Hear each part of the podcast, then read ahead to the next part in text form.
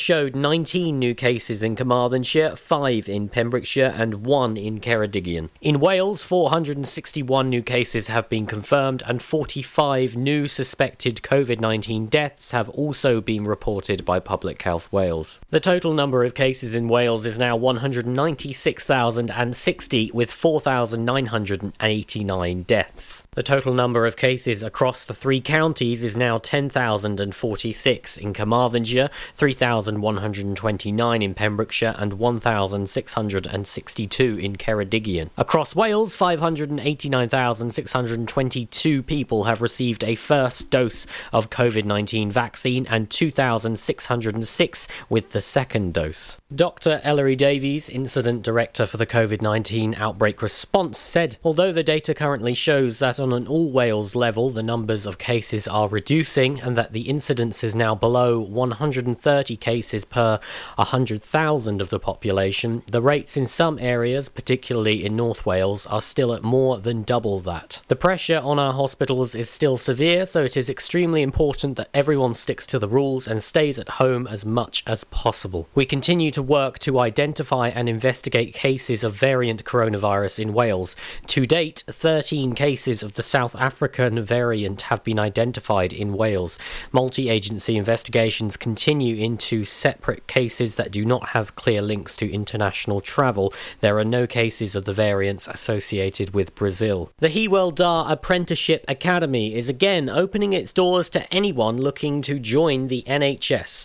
The Academy's new programme, which has just launched, is designed to provide opportunities for the local population in Ceredigion, Pembrokeshire and Carmarthenshire to those who want to work in healthcare but may not have the appropriate qualifications or be in a position to gain qualifications. Lisa Gosling, the Director of Workforce and Organisational Development at Hywel Dda, said, "We're very excited to announce that our apprentice programme has returned. It's an amazing opportunity for people wanting to work in the N H S and to develop their career. Following the success of our twenty nineteen programme, we have expanded it this year to include non-clinical roles such as patient experience, digital services, corporate governance, with several more being developed. As a health board apprentice, you will receive structured work-based learning, enabling you to learn while you earn and gain nationally recognised qualifications. Apprenticeships can take between one and four years to complete and are available to anyone from the age of sixteen. As well as being in the workplace, you will attend a college or a training centre to work on your qualifications. If you think this opportunity is for you, you can go online to h d u h b dot n h s dot wales for more information." I'm Charlie James and you're up to date on Pure West Radio. P W R. Set.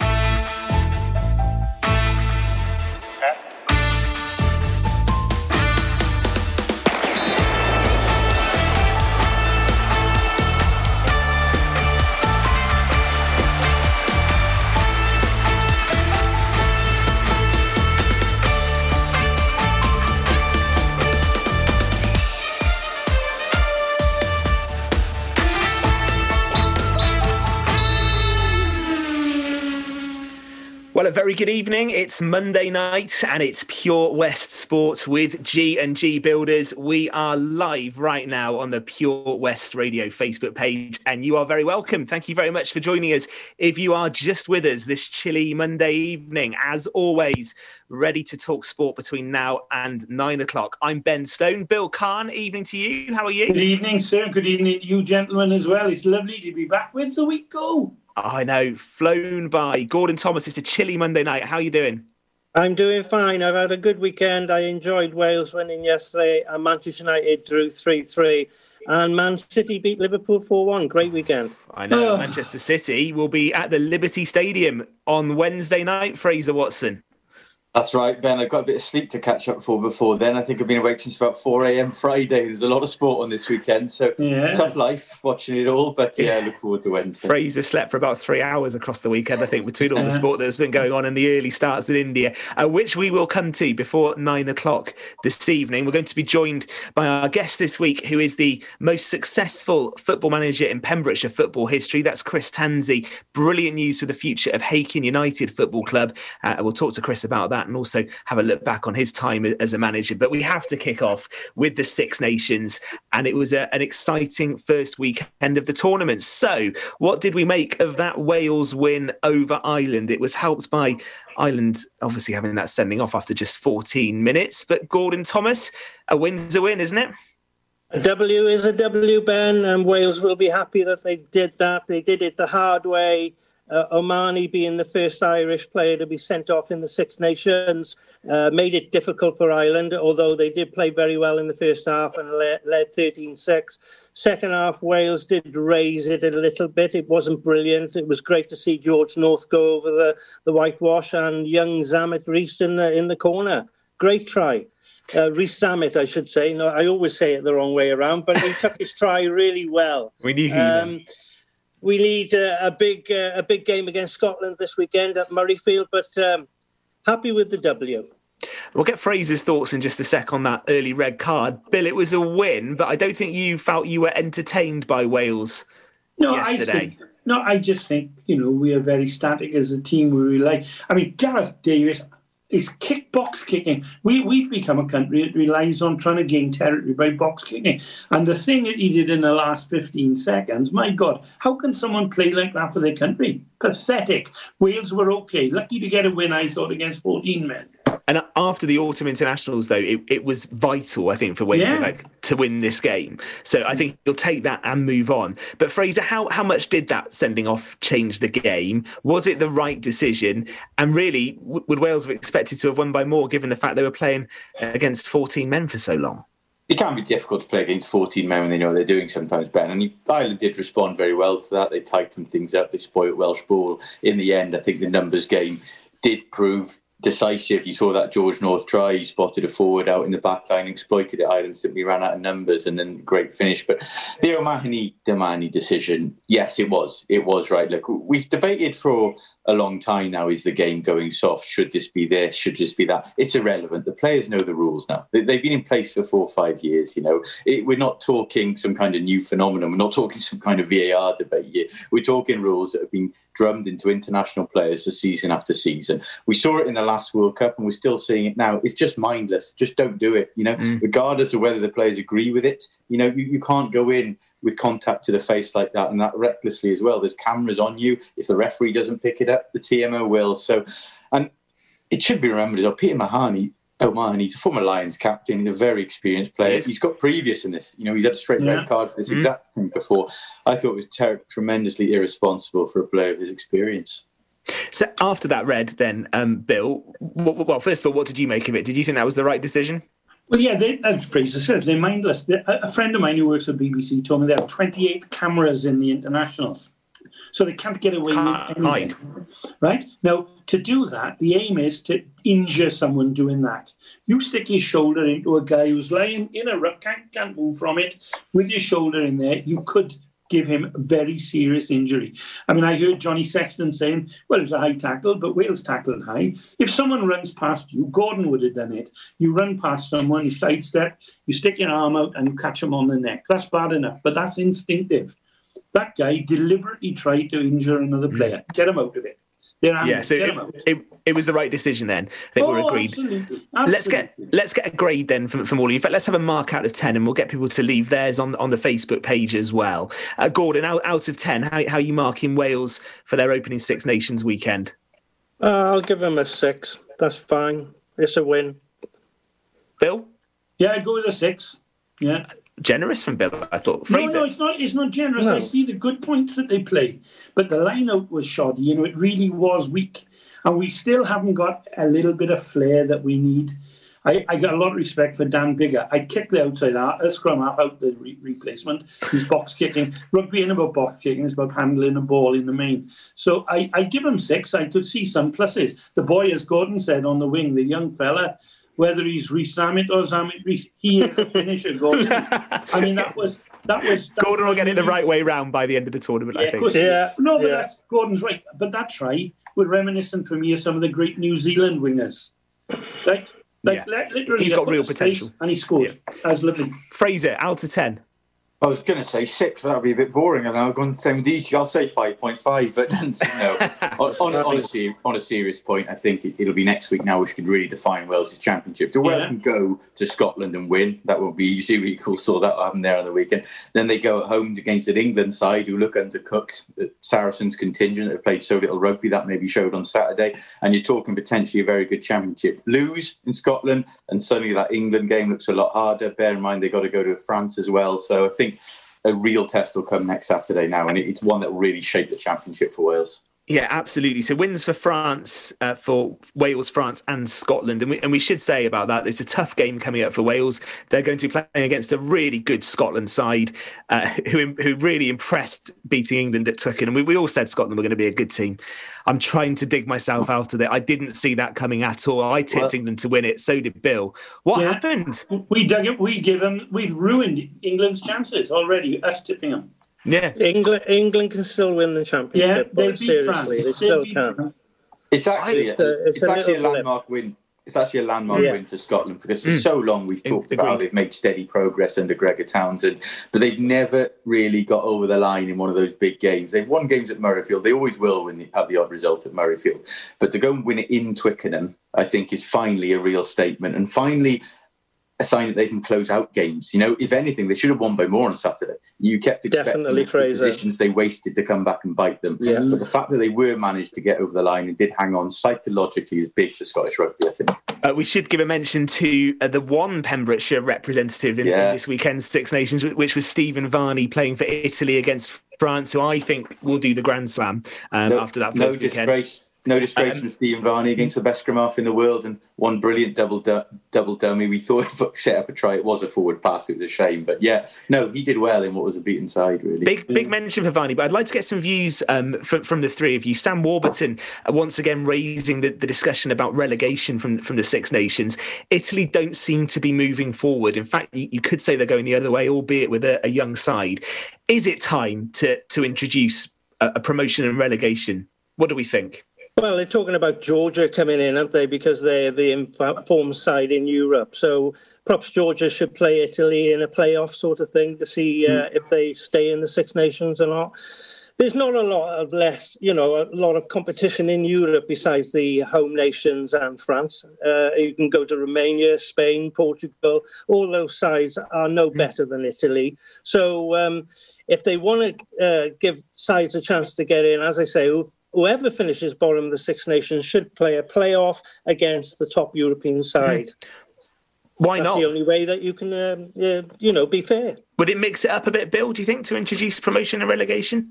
Uh, yeah, I think, you know, people in the, our the home countries, the old ones, would be a bit afraid in case they have a bad spell. But if you said mm. the the team that comes bottom plays the top three in the, in the, like, Spain are not a bad side with sevens, they'll develop. Romania are not a bad side. So, say, you know, there's a playoff, four matches at the end of the season between the four sides. And on the subject, Fraser's mentioned uh, young Mister Varney. What a pity he's not a blinking Welshman now. He's still a Welshman, I'm joking, mm. but he's playing for... Wouldn't it be lovely to have him a, a scrum half who actually wants to pass and run with the ball? A scrum half. Bill, Bill you, you have to understand that is tactical from Wales. It's not from our fault. You have to understand no, that. But God, someone needs to get rid of P V A C then, because eight times out of ten, they do it, they lose well. ground. Right. Eight times Listen. out of ten, lose ground. You think Bill's fired up over that? You wait till we get to the final yeah. bit, and he talks about England's batting this morning. Uh, that's still to come. We're going to take a moment, and then we're going to talk to uh, Chris Tansey, Haken United, most successful manager in the Pembrokeshire Football League. He is with us to do some reminiscing, but also to tell us why the future is looking really good for Haken United. He'll be with us next on Pure West Sport. The Valero Community Update on Pure West Radio keeps you updated with the various projects Valero are supporting in Pembrokeshire, from sports clubs, schools, charities and musicians to members of staff from Valero who volunteer their time. We hear about the latest community projects Valero do to support our community on the last Wednesday of every month at nine thirty a m and five thirty p m, only on Pure West Radio. If you miss it, catch up on the podcast at pure west radio dot com. The Valero Community Update. Do you need a cash loan? Loans at Home could help. We offer loans of between one hundred pounds and six hundred pounds and have over sixty years of experience of helping people in the Pembrokeshire area and beyond. Go online at loans at home dot co dot U K to get a decision in principle now. Compare the price of home collected and other cash loans available in your area at w w w dot lenders compare dot org dot U K. Representative four hundred sixty-six point four percent A P R. Loan subject to affordability. Ah, enemy ahead. Fire. Oh, where? I can't see them. Right there. Fire. Oh, man, you missed again. You need to get your eyes tested. Nah, mate, I ain't got the cash for that. You're in college. You can get an eye test for free. Really? From where? I'm with Mags Optics. They're in the Riverside Arcade in Halford West. Sick. I'll check it out. Eye tests are free for children under sixteen and those aged sixteen to eighteen who are in full-time education. Glasses up to eighty-five pounds are free for students aged eighteen and under with an N H S voucher. Call Paul, Tina and the team on oh one four three seven, seven six seven seven four four or go to mags optics dot co dot U K to book an appointment. Mags Optics are the proud sponsors of the gaming show on Pure West Radio. There's so much to discover this year at Folly Farm. And with a great value annual pass, you get twelve whole months of family-friendly fun. Now you only have to visit more than twice in the year to start saving. How's that for value? You can also save fifteen percent off standard day tickets when bought in advance online. Check out w w w dot folly dash farm dot co dot U K for more details. Zoo, barn, fairground, play. Pick your own adventure at Folly Farm. Listen to Pure West Radio anywhere. In the kitchen, in the bar, in the garden, on the sofa, even in space. I like it, I like it.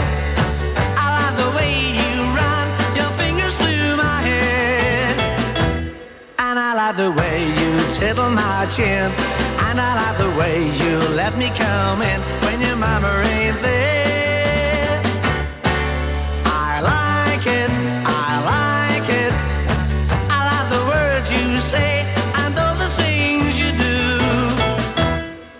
I like the way you straighten my tie, and I like the way you're winking your eye, and I know I like you, you know I like you. Do that again, you're driving me insane.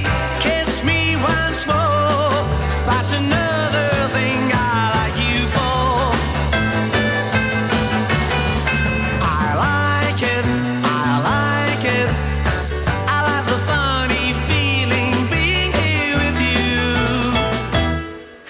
like it more with every day, and I like it always hearing you say you're liking it too, you're liking it too. I'm asking you, what do you wanna do?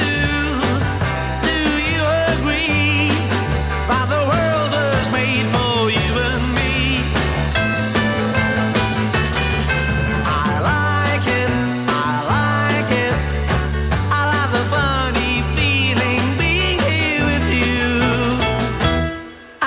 like it more with every day, and I like it always hearing you say you're liking it too, you're liking it too. Whoa, I like it, are you liking it too? Perry and the Pacemakers on Pure West Radio. We are off and running for Monday evening. Great to talk rugby in the first part of the show. Uh, as the Six Nations continues, of course, next weekend. We'll touch on that again before nine, and we'll have a chat about England's batting uh, in Chennai earlier on today, and golf still to come as well before nine o'clock. But let's talk Pembrokeshire football, shall we, Bill? Who's joining us right now? Yeah, we've got a special guest tonight. He's got a huge smile, and quite rightly, because of good news from the Obs. I shuddered a little when you described him at the start as Pembrokeshire's best ever manager. I mean, there can, can I just, I just do need, I did ask before I said that, and, and that was that was what you told me to say, Bill. No, and we said I'm sorry to do that on air, but but when I interviewed him once for our radio show, Ben, I did say arguably the best, and he said no, definitely the best. You and you couldn't argue with me. That's his Chris Tansey, ex-manager, great supporter and negotiator at the moment with Aiken United. and a general good guy. Manderwood sponsor the Premiership League. You know that Chris is the big cheese there. Chris, it's lovely to have you on. Can I ask you, have you come on sort of a little nervous because you know you've got inquisitors here who are looking to take the mick out of perhaps Hickman United? I don't know. Are you are you happy to be on? Well, yeah, very, very happy, Bill. And uh, it's nice to be with an award-winning journalist and uh, Gordon and Fraser. Yeah, thank you. I like your style. He only wins awards when, when he's well supported, Chris, yeah, let me tell you that. Award, two uh, award-winning. um, we, we should talk, though, first of all, and we will do some reminiscing, and I know Gordon Fraser, but I've got plenty to ask you, Chris. But um, the, the main reason we wanted to get you on to start with this week was the news that Haiking United had, had bought the Observatory Ground, or the Obs, as Bill, as Bill calls it, uh, purchased it from Pembrokeshire County Council. This is a big moment for the club. Um, I know you, you were involved with it as well. H- how's it come about and, and how important is this? Well, it, it's vitally important, Ben, because it, it secures uh, the future of, of, of Haikin Football Club. Um, two years ago, we were having to uh, renew our lease with the council.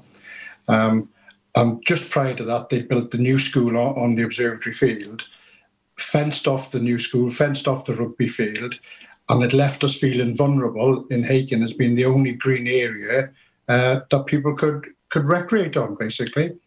Um, so we had to safeguard that for ourselves. It cost us an awful lot of money to get the, the, get it fenced off.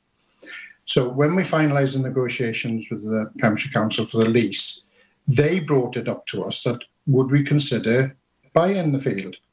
Well, it was a no-brainer, really, because we felt insecure knowing the school was there. The school would outgrow in numbers, and the only place they could go for a recreation area is the Obs. And all we had um, was a lease, which was pretty pretty flimsy, really. We had no... Uh, the council didn't have to uh, site us anywhere else. So, and I don't say they would have done it um, easily, but they could have removed us from the Obs. And we would have had nowhere to go. So, so the future uh, is in, you've secured the future really of football mm. on the on the Obs in Haikin for, for many years to come. Yeah, for for our community, yeah, for the Haikin and Upston community, yeah. Fraser, Chris, we talk about the Obs there, and obviously a lot of history on it, and also yourself. I want to talk a bit now, going back to the the team you had with the seven titles um, in a row, played against that side, formidable team. The likes of Jonah, Steve Mathias, Gary Dawes, you're just saying their names now, and you're pioneers really in Pembrokeshire football. But I want to know, you, you had an immensely talented group of players there, but you had some you had some personalities in there as well, didn't you, Chris? Um, oh, yeah, definitely, yeah. I, yeah. And, I, and I, I've worded that yeah. very kindly. Um, yeah. in, in terms of, obviously, you had to manage a side and set up a side, and you had to do that. You couldn't go on and win West Wales Cups or whatever without having plans and tactics. But how much also did you have to manage the group as a group of players, as well as managing a team, if that makes sense? Well, in all honesty, Fraser, um, the first thing we had to do was just to give it the discipline of, of yeah. a team, that they they had to train, they had to turn up on time, they had to have clean boots, and they had, they had to be ready to play. Um, we would meet at one o'clock for, for a two thirty kickoff, sometimes earlier if we had to go perhaps to Goodwick or, or, or further afield. Um, but they all they all had to present themselves ready to play. If they didn't, they were left on the bench, or they weren't selected, or they were sent to the second team. So it became self-driving. Nobody wanted to get left out. Um, this Friday night thing w- was a myth, really, that um, it, it was bandied about that I said that nobody was allowed out on a Friday night. Well, as we know, we've all had some good nights on a Friday night with our partners or our friends, and woke up the next morning and you can't wait for that game. But we've also had some bad Friday nights where we perhaps had one too many, and when you wake up on the Saturday morning, you don't want that game to come. So, and the players would, would not drop each other in it, but they... They pulled themselves up, you know, the captain, whether it be Gary or Carl Reid or, or Jonah, they'd have a go at the player that perhaps had let, let themselves down. So uh, it just became, um, it just evolved in, into this juggernaut, basically. So almost the levels of success you were having meant that players would, would be sensible anyway, because they didn't want to miss out on, on the journey no. you were going on, essentially. Okay. Yeah, that, that that was it. So when you got them into the change rooms, and my, my great sidekick, Daisy, would have everything prepared, all the kit prepared, all the balls prepared, all the first aid prepared. Everything was prepared for them just to go into that changing rooms. We'd have a team talk and then leave it to them. And they'd have to come out fifteen minutes before kick-off, go through a simple warm-up process, nothing too strenuous, simple warm-up process, so that they were ready to kick off at two thirty. And it, it becomes, uh, it just evolved from there. And your methods worked very well, Chris, judging by the number of titles you went with taking. Se- seven league titles. I'm going to let Gordon come in because we couldn't shut him up before we started, so I know, I know he's desperate to come in. Gordon. Chris, you and I go back to the start. Uh, I remember starting out as a journalist with Milford Mercury when um, Haken was just starting out that brilliant episode of winning seven league titles on the bounce.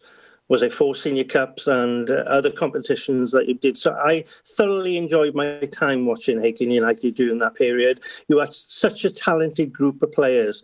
But what I want to say to you is, Chris, I think you brought a lot of professional, what you just said, you brought a professional mm. attitude to a Premiership League side who were very talented, and you harnessed it well. So you need to take a lot of the credit for what Haken United did in that period. Definitely you were the number one manager. I can't praise you enough, Chris, because you are a very level-headed uh, person as well, and they needed that to bring them along, and you did it brilliantly. And Gary was the main man as captain. You know, we all know what Gary was like, but he, he was very passionate in playing football and yeah. getting things. People misunderstand that as well. But Gary was very passionate playing football, and he always got the best out of his players as well, even when they weren't playing well. It was a brilliant period to watch, and mm. one that I won't see in my lifetime again, I don't think. No, and no. Uh, I, I I thought it was fantastic. Some of the football that you played, I remember going to the Vetch with Bill to watch you play in one one um, West Wales Cup that you narrowly lost, and then two years later, I think it was, Chris, you went back there yeah. and you won. Yeah. You know, it, it just showed the character of the side as well. Um, are there any sort of, it's, it's hard to pinpoint it because you had so many good individuals, but was there anybody in particular that came to the fore as far as you were concerned, Chris, during that period? You talk about people like Carl Reid. Um, I used to like watching the boy Chapman play. I thought he was very talented. Jonah was a phenomenal scorer. But was there anybody that sort of stuck out for you, unsung hero? Well, yeah, uh, unsung hero. When we first started, the likes of Ian Aldred and, and Patrick Wheeler and Simon Thomas was in goal. They they, yeah. they started the, the team off when, when we come second to the Bridge, which it could have shattered most teams, but yeah. I think that's what drove us on. Losing the title on the last game of the season on two occasions, we could have just thrown the towel in. Yeah, but it was that that put us, made us go on to win the seven titles. It, it was just desire and hunger. Yeah, yeah, yeah. yeah. It was an incredible journey. Sorry, who's coming in? Go on, carry on. Bill. Yeah, Chris, I only just wanted to say, you're living proof of the fact you don't have to be the best at something to be the best at something that's close to it. I mean, you always used to tell me about your own playing performances compared to your manager. Tell us a bit about your own playing days, because they weren't packed with glory, were they?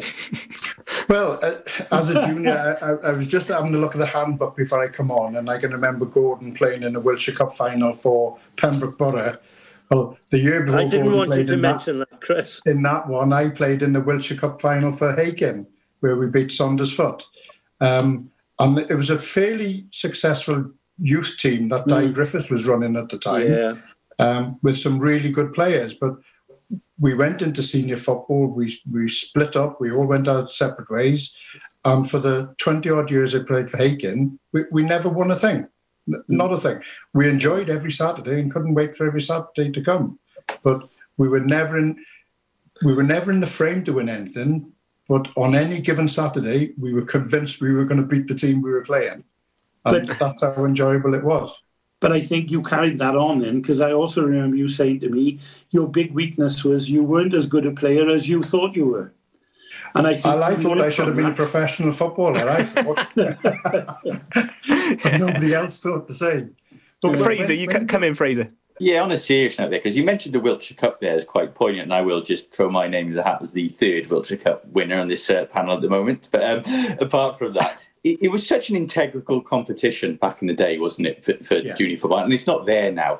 And junior football, we've had our concerns about it, and a lot's been said about dropping numbers and how imperative it is that it keeps going. Now, you understand that more than anyone, don't you? Because a lot of the team you got on, you knew the great work that Joe Lennon, and his guy you knew very well, did at Aiken, you know, and he really laid the foundations for guys like you then to take on the first team and get the success you did. Like, how much do you put your era down to what he did before? But as you said, great. It was the great Joe Lennon. He, he, the great Joe Lennon. He was a fantastic yeah. character. Um, he was like the Pied Piper of Haikin. He had um, junior players in the bus. They'd get on the bus with him at ten o'clock in the morning. They'd go and play a game, and he would bring them to the nearest senior game then, whether it be the first or second team, to support them, and he'd have them home in the, the Orbs car park by about five, half past five. And uh, it was every Saturday, and as I say, he was, he was a Pied Piper. But these players, the Sean Millses, the Paul Chapmans, um, Jonah, uh, Jason Morgan, they all come through this junior system and grew this love for Haikin. And, and that's what it was. It was a passion that they got into the first team as quickly as they could. And, and they were in the first team at sixteen and seventeen um, and didn't want to play anywhere else. Yeah. It's, it's great news that obviously that, that we started with that, that you've been able to, to purchase the ground as, as a club. Is is there a bit of sadness and frustration around at the moment that obviously because of the ongoing COVID regulations we, we can't play any football? I, I bet everyone is itching to get back once it's safe. Well, Scott Davis is the manager now. They did try, you know, after coming out of the first lockdown, to try and do some training uh, and try and keep the, the the club together basically, but. It, it just wasn't to be, and uh, everyone's frustrated with it. We've all got our fears, you know, whether the, the even the Pembrokeshire League will come back in the form that it was, and whether junior football will come back in the form that it was, because it, it was so well organised and so well run, and so many children playing football that uh, we've got our doubts whether that number will come back and play. I think we, we've we've talked about this, haven't we, Bill Bill Gordon and Fraser on the show. Do, do you think that's a, is that a real concern, Chris, or, or do you think that obviously we've got these next few months to, to weather, and, and just the fact that people will be desperate for a game will will bring them back? Do, do you think that the clubs will be able to hold together? I, I think the the very young age groups, whether we're starting them at perhaps under six and under sevens, I, I think you're going to get uh, you're going to lose a few of them years. Because they don't get out and play with their pals till, till they're about ten, eleven and twelve, till they're in the senior school. And once they're in the senior school, then, yes, they want to play with their pals. But at six and seven and eight, mm. other than playing in the garden, they, they don't really play with their pals. Mm. So uh, I'm concerned about that age age group. Are you really, Chris? Because six yeah. and seven is very young. You know, to start playing football. I mean, I probably didn't start competitive football till I was about ten or eleven. Mm. Do you feel sometimes the kids are playing too young? Well, I, I, I agree with you. I think that the, a lot of the reason why the kids drop out f- from junior to senior football is they've had too much of it. Mm. Mm. Yeah. You know, yeah. We, yeah. We, I, we couldn't wait, like you. We couldn't play until we were eleven or twelve. And no. Then you have to play... basically two years up. I think it was an under twelve, under fourteen, under sixteen. Yeah. So until you got to that last year, you were always playing up. But you yeah. you, you couldn't wait to play on a Saturday, and you couldn't wait to play senior football. Yeah. No, I agree with that. I'm, I'm just a little bit concerned about playing so young, and we do lose a, a certain amount of players because of that. They, mm. you know, probably get bored of the game, but good talent will, will always come through no matter what age anyway, Chris, I believe.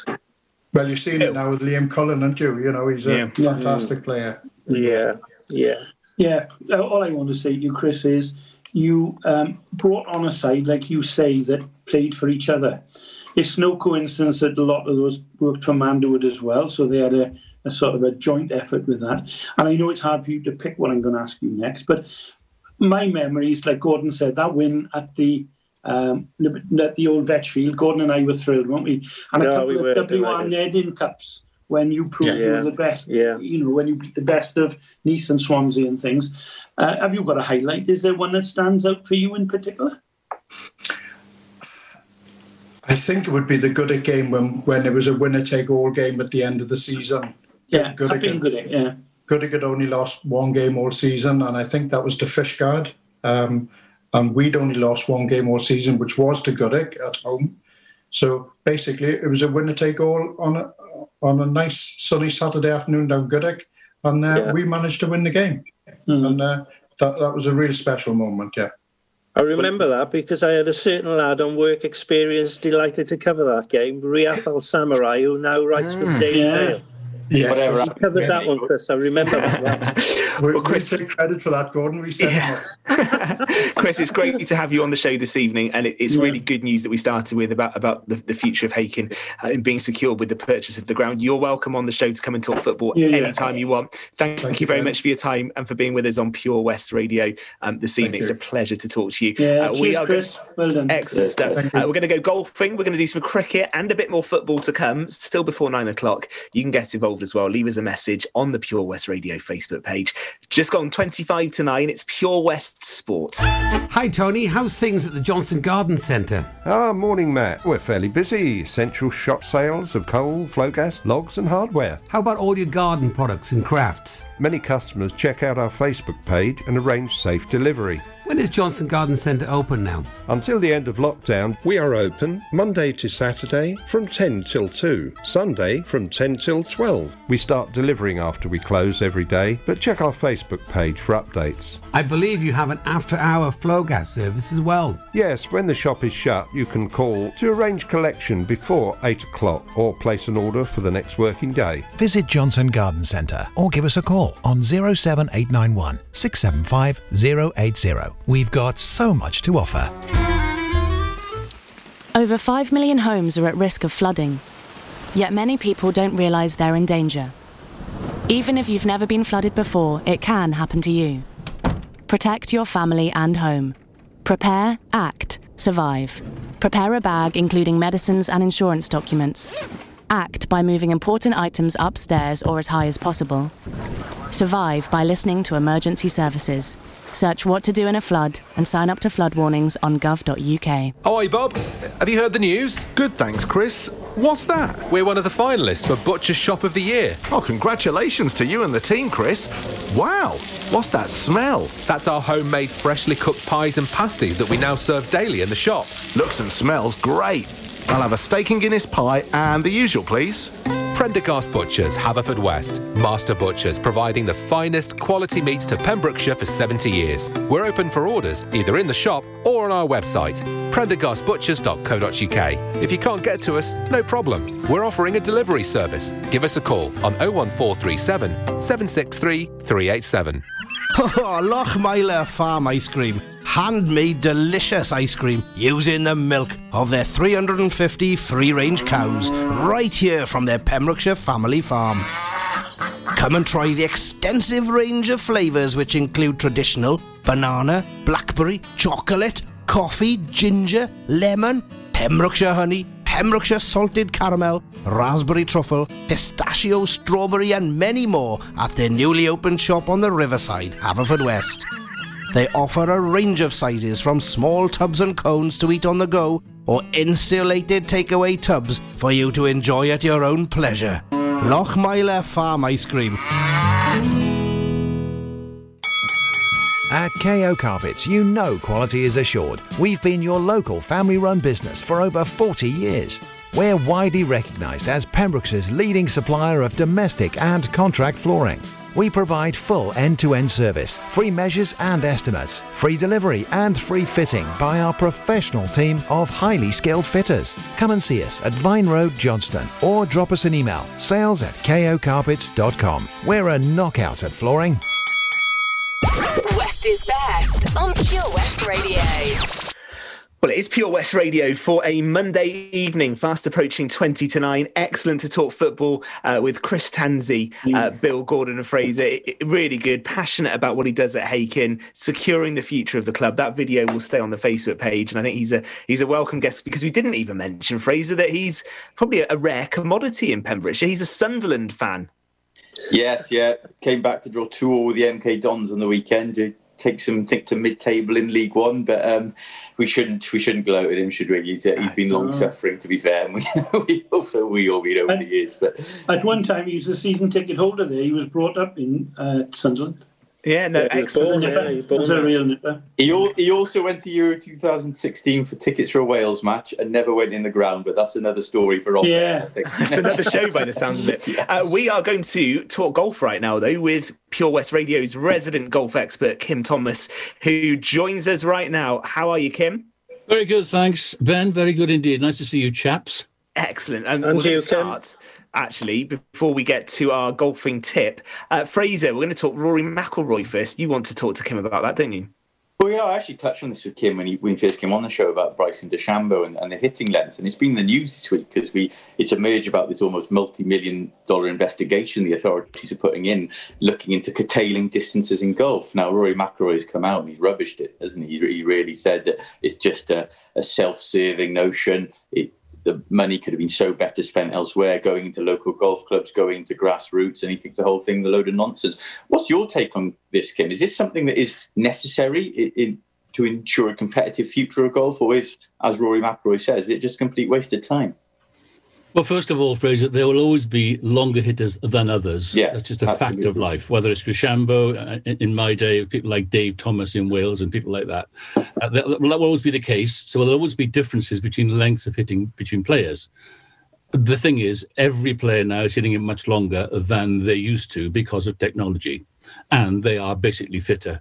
Well, I'm hitting the ball as far now at about two sixty with a driver as I was when I was twenty-five years of age, which, let me tell you, is a long time ago. Um, but of course, the, the people these days are hitting it a football pitch longer than that, aren't they? three hundred fifty yards. My mm-hmm. take on it is this. I think Jack Nicklaus was right many years ago. I'll tell you why in a second. The average amateur cannot relate anymore to these top pros apart from saying, wow, whenever they see them. The difference is just unbelievable now. They're one hundred fifty yards behind and they're not going to get any closer. Uh, or marginally closer. So I think there's a need for the amateurs to relate more to the pros and play the same sort of golf course that the pros play. Otherwise, you know, where, where's the adulation? What's the, where's the comparison? So I think the secret is what Jack Nicklaus said years ago, the ball. You would have a pro ball uh, for elite tournaments, and then you have the other balls, which will not hurt the manufacturer's interests at all. In fact, it'll it'll increase it because there'll be competition to produce the best pro ball, if you, if you like. Yeah. A ball that cannot go as far. So reduce the distance by, I don't know, twenty percent or something. Then that will even the playing field a little bit anyway between the pros, because the distance gap will be different between DeChambeau and Schauffele or whatever. Uh, so I think the answer is the ball. Limit the distance by the ball. Can't hurt anyone. That's a that's a good point. Happy with that, Fraser? Yeah, yeah, that's yeah. It. Interesting. Interesting. It's it was an interesting. McIlroy's comments I thought were quite intriguing actually, because um, you know you you penalise these manufacturers, these companies who, who are there to produce the equipment, you know, and, and are doing a great job. It's this sort of thing. Bill said it off air that we touch on with Formula One, isn't it? You know, or, or do you try and reduce it for, for a level playing field? Yeah. But then you know. You've got someone like DeChambeau we talked about before. It's not by accident this has come about. He's worked at it. He's worked at his bulk. He's done it within the rules and yeah. should be utilising that. You know? And you can't have a problem with that, really. No, no, no. Uh, but many no. golf courses, many, many golf courses will be almost redundant because the way they were designed to trap golfers uh, don't come into play anymore unless you make the, the fairways ten yards wide and add fifty more bunkers. But many golf courses don't have the space to take the tees back. You couldn't do it. You couldn't do it, for example, at Royal Porthcawl. It, it would become mm, redundant uh, as a championship course because you can't mm. you can't get the tees back. It would cross over cross over other holes. You know, mm, there's going to be some have to be some evolution. You're right. I think that's a that's a fair point. Um, right, let's get to our tip, Kim, um, okay. and just talk, just talk us through what, what you got us doing last time. Actually, what you got Fraser doing last time, um, because it was a tough one. I've had quite a few people message me to say that was a tricky one. What the the grip uh, climb? Yeah. yeah. Well, as I said at the time, it was Gary Player that told me this, and he had one of the fiercest, strong forearms of anyone. Paul Casey's another, Tom Watson was another.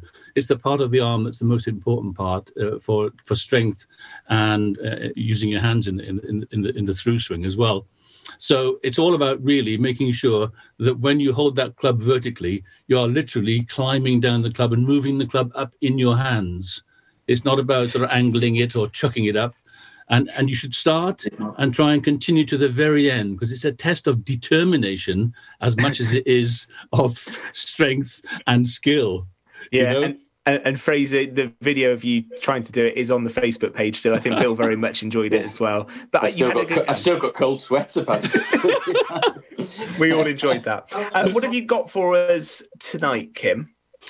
Um, I'm going to talk about a thing which I call aversion attraction. I'll pose some things to you, first of all. Have you ever gone down the motorway where you're travelling at, say, sixty-five, seventy miles an hour, middle lane, somebody comes alongside you, and they're just about going past you at the similar speed, and you look at the car. And the more you look at the car, you find yourself going towards the car, yeah. like some yeah. sort of magnet. Do you ever feel that? Yeah. yeah. yeah. Now, you don't want to hit the other car, but you're drawn to it. The very thing you don't want to hit, you're drawn to, right? Yeah. Next point. Going down the dual carriageway, it has cat's eyes. Have you ever tried crossing lanes without hitting the cat's, cat's eyes? No. Okay. You try it sometime. It's not easy. You might think, what the hell is he talking about here? Well, I'll tell you. I have golfers who say to me, you know, when I play golf on that fourteenth hole, that lake on the right-hand side, it's like a blinking magnet to me. You know, every time I, I slice into that lake, every time I play it. Now, you can relate to that, right, guys? Yeah, one hundred percent. Yes. Yeah. yeah. The very thing, the very thing, the very yeah. thing that you don't want to do, you end up doing. Yeah. Right? Okay. Can you imagine a drill sergeant on the parade ground with his troops, with his first instruction being, not right, not left, not right, not left? Now, the point I'm coming to is this. The brain cannot assimilate and obey a negative instruction. Okay. We've all got in our own way in in sports, haven't we? We put ourselves off by believing something negative. For example, the golfer who hits it in the lake, instead of looking at the lake and thinking about the lake, picks something on the other side of the fairway, ridiculously left away from the lake, look at that point, a shed, a tree, whatever, make it up if you want, and say to yourself, I'm going to hit my ball at that object right there. Okay? He's now trying to do something, as opposed to trying not to do something. Okay? So okay. That, that's it's, the important... It's a good point, because I don't know if you ever played Saint David's on the fifth hole, and uh, here we go. it, it's, it's a links, it's a links course. There's basically a cliff, beach, and gorse to the right, and I and I've lived in it since I was a youngster, and, and it's it's always in my mind. You know, don't go right, don't go right. It never yeah. works. Always go right. But yeah, you you cannot. You think about it. You cannot. Uh, you cannot obey a negative command. You know, when you were a kid and you did a cycling test around the cones. Yeah. What did you do? To try and miss the cone, you looked at the cone and tried and missed it, didn't you? Yeah, one hundred percent. What are you doing? Yeah. Look at yeah. the gap. Yeah. And I, when, you I change, can... when you change lanes on that on that dual carriageway and you try to miss the cat's eyes, don't look at the cat's eyes. Look so, at this massive gap. Do, do you think, is, are these these mental things, the top players obviously make it look easy, but do, do top golfers get sort of drawn into those things as well, Kim? Because it must be a, a, amazingly mental pressure on golfers when they're when they're playing tee shots and, and all sorts. Do they have to do a lot of work on that mental side? Yeah, when you first start playing golf, it's more about the physical than the mental. You're trying to trying to control the physical actions. At the very top end of the game, they don't think about how they're going to hit the ball. All they're thinking about is where the ball's going to go when they hit it. They're envisaging the shot before they play it. They mm. see the shot. They they they actually envisage what's going to happen. Then it's fed back through their muscle memory for all the millions of shots they've hit, and they just do it without trying to think how to do it. But to get to your point, Ben, uh, the top players get in their own way mentally, and you often hear them say that. I got in my own way today.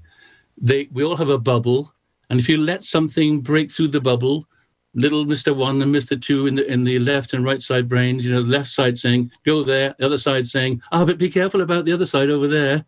If you let the be carefuls and don't do something impinge, you've got a crisis of uh, thoughts going on, even whilst you're swinging the golf club. As you take it away, mm. some thought comes into your head, you put yourself off, because golf is only about you. You can't blame a bad pass or somebody else's failure. It's just you. And that's what make golf, makes golf so unique. You can't blame anybody else. It's, it's, it's wonderful. Fraser, next time you're on the course in Saint David's, you need to be trying this, I think. I'm thinking back to when I, my, I know Kim's got to go because he's on the air at nine, but I used to play a par three course with my granddad uh, when I was younger. And I'm just thinking back and I'm getting sweaty palms thinking about it. There was this one, there was this one hole, it was the seventh, and you had to go over a massive lake and clear the lake and you were fine. But the amount of times I'd be playing perfectly, I until that seventh, and I would just go in the water for absolutely no reason. And yeah. it's one of the big frustrations of golf as well, isn't it? Because yeah, you're, you're yeah. playing so well, it's all going well until that moment. Yeah, your mind is being put off and by yourself. Yeah, self-doubt sometimes. Yeah. Okay, hey, Kim. Guys. Kim, thank you very much indeed. You are going to be here at yeah, nine o'clock you, for the Mood Train. We're looking forward to that. Thank you for being with us, and we'll see you again in a few more weeks for some more golfing tips, which I think Fraser's massively benefiting from. Thank you for your time, Kim. Thank you, Kim. Cheers, Kim. Thank you. Very well, guys. See you next time. Excellent stuff. Bye. Uh, Kim is going to be here for the Mood Train at nine o'clock, but I have to say we, we could probably do...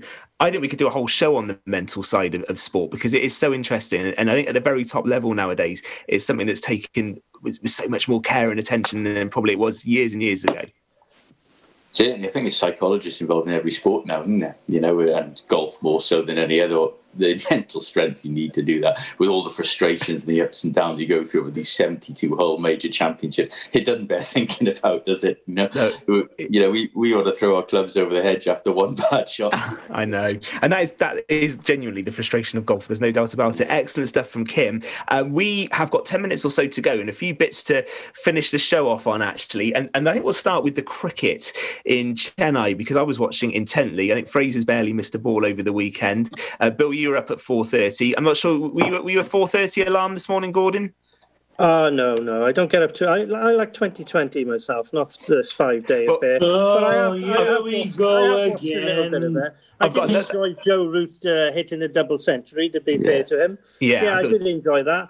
Uh, and, um, you know, it's quite even Stevens out there, isn't it, to be fair? Well, I think they've done pretty well. Bill, you weren't happy with the batting this morning, were you? No, no well, I was happy with the... chance to build a bigger score than, you know, bigger lead than they had. But I thought they weren't as positive as they might be. I know they lost uh, Rory Byrne's first ball and they lost a couple of others. Root showed him again. At the moment, he appears to be the only one who bats with confidence. And I looked at some of those. I, I could take it, them losing wickets if they were going for runs. That's fair enough. But when I watched Bess and um, Butler, who were clearly under orders to block, to, you know, bat out time rather than score runs. And when I see Bess, you know, Butler scoring one run and then Bess padding away five balls because they pitched outside off stick, Root would have swept those balls. And in the end, they were just, they're playing negatively because they're afraid of losing at the end. So I'm not with that. Why the heck didn't they try and score another forty runs quickly and get them in early? Easy. I mean, Dom Bess, though, with about. the bat, Bill, to be fair, isn't Joe Root, is he? No, he's not, but he's batting at seven or eight, and he's scored runs in the past. In the end, it was, I don't blame him per se, because he was obviously batting to instructions. Before the, the second innings, they obviously decided, this is how we're going to do it. Mm. We're going to bat until a certain time. And to me, that's negative. I don't think we're quite... I still think England are, are, are slight favourites. I, I can't see um, India winning it, but I think they could well get well, a draw it, now. And if they do, it is England's own fault. Let's put it into context. India need four hundred twenty to... That would be a record-breaking total mm. to chase that. I, I think, um, Fraser, I'd be interested in your, your views as well on, on what Bill was saying there, because um, I think the problem is that England have got two spinners who aren't that experienced in Test cricket at the very top level. So they wanted as many runs as they possibly could.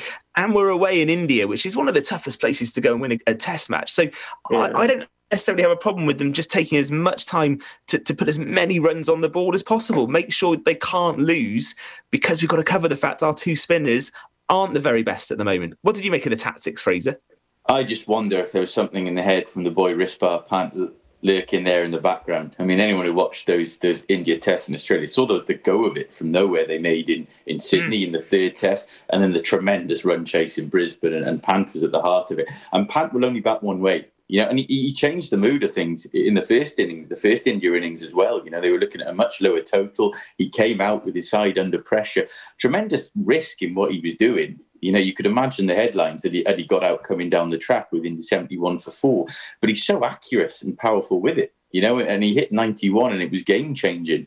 And I just worry, oh, I just wonder if there was worry in Joe Root's mind from seeing what he did in Australia. Um, I still think, you know, Bill, Bill is right. I think they did bat on too long with the tail. Sending Jimmy Anderson out there to pot about for a few balls and knock one back up to Ashwin was pointless. But the advantage they will have now is they haven't used up too much of the new ball. So at least they can have a, a, a blast with a new ball tomorrow morning. They need early wickets. We know that. We know how resilient India are. We saw Washington Sundar and Ashwin, the two people who saved the game for them in Sydney. They held England up in the first innings. They could well do the same again tomorrow. I think it'll be difficult. Um, I think it is just beyond India's reach unless Pant really does get going. But yeah. again, it's, it's another good thing for Test cricket because we're coming into a Fifth, the fifth day of a test match, and there's still three outcomes. You know, that, that well, let's let's predict it, Fraser. Let's just have a quick quick round the table. Uh, Gordon, who's going to win? What's the result going to be? I believe it'll be a draw on the last day. To be honest, you, Bill, Bill, yeah, draw definitely in Serbs. And right, I still can't understand how you guys say we're going to bat out time. If they'd scored forty runs quicker, we Fraser didn't say about, that. Bill. Fraser said about the new ball, we could have had the second new ball quicker in the in the second day and had a better chance. I go for a draw and serves them right. Um, Fraser. Fraser, you were looking for a headline. You were before looking for a headline. The, uh, it could, it could be pants, Ind- mate. Before, what, yes, before watching India in that Australia series, I would have said an England win tomorrow. I now think a draw, having seen how resilient that lineup is. But should say as well, we, we're talking about Test cricket and how it's been, you know, revolutionary interest at the moment. It's not even the story of the day. You know, the West Indies, the fifth day in Bangladesh, chasing down three hundred ninety-five to win that. Kyle Mayer's on debut with a double century. A double century. Yeah, incredible, isn't it? What an incredible effort. So Test cricket is getting some fantastic publicity at the moment when other sports maybe necessarily aren't. Certainly, yeah, they are only playing Bangladesh, mind. This is a tiny bit different. You mentioned Rishabh Pant, phrase.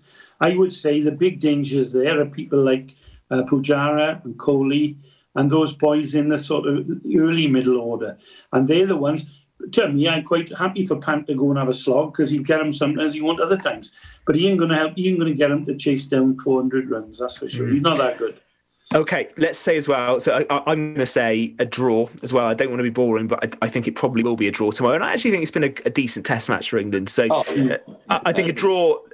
leaning towards an England win, but I'm not going to stick my neck, my neck right, right out, I don't think, at this point. I uh, we, should, with that. We, we should say uh, good luck to Swansea on um, Wednesday evening. Small matter of Manchester City at the Liberty Stadium. And, of yeah. course, we're, we're really sorry because Liam Cullen, who scored twice yeah. against Forest in the previous round, he, he was on this show saying how excited he was about the prospect of playing uh, City. Yeah. We, we've got to, again, send best wishes to Liam. It, it's yeah. a cruel twist, that, isn't it? And his last two involvements have been in F A Cup games, so you would have thought that he perhaps would have been on Wednesday night, which would have been a great occasion to him, would have been far and above any side he's faced yet. Mm. But Steve Cooper actually spoke about him today in his afternoon press conference, said he's doing well, his yeah. morale's high, so of course we wish best wishes. And, and we hope for a miracle on Wednesday, don't we? Is yeah. anyone brave enough to predict a cup upset on Wednesday? No, but on, on the, the Liam Cullen uh, scene, I spoke to his granddad today and he said Liam's in good hoyle, so that's nice to hear.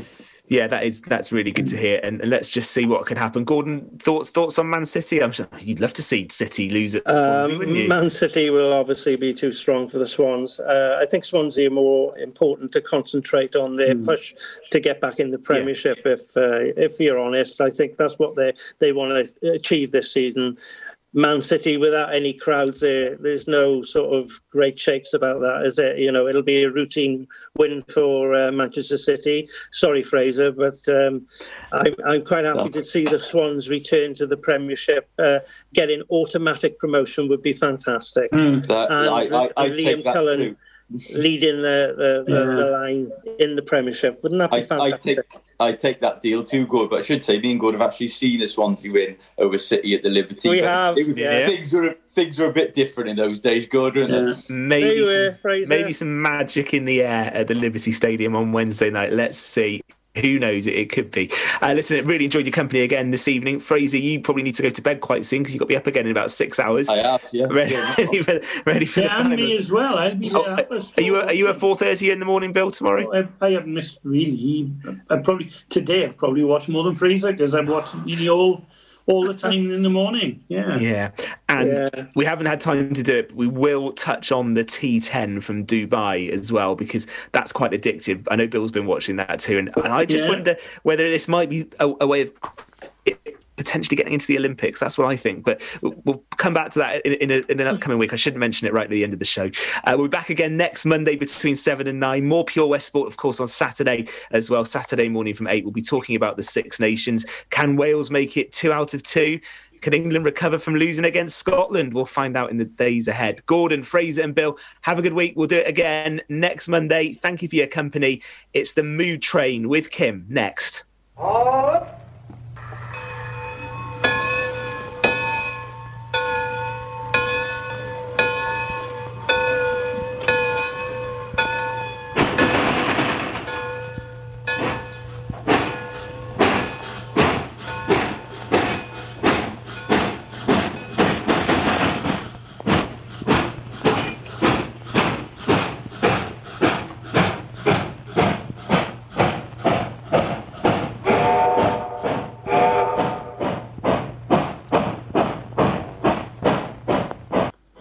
Good evening and welcome to the Mood Train with me, K T, here on a very cold February evening. This is Mood Train number eighteen. eighteen months I've been doing this. I should have time off for good.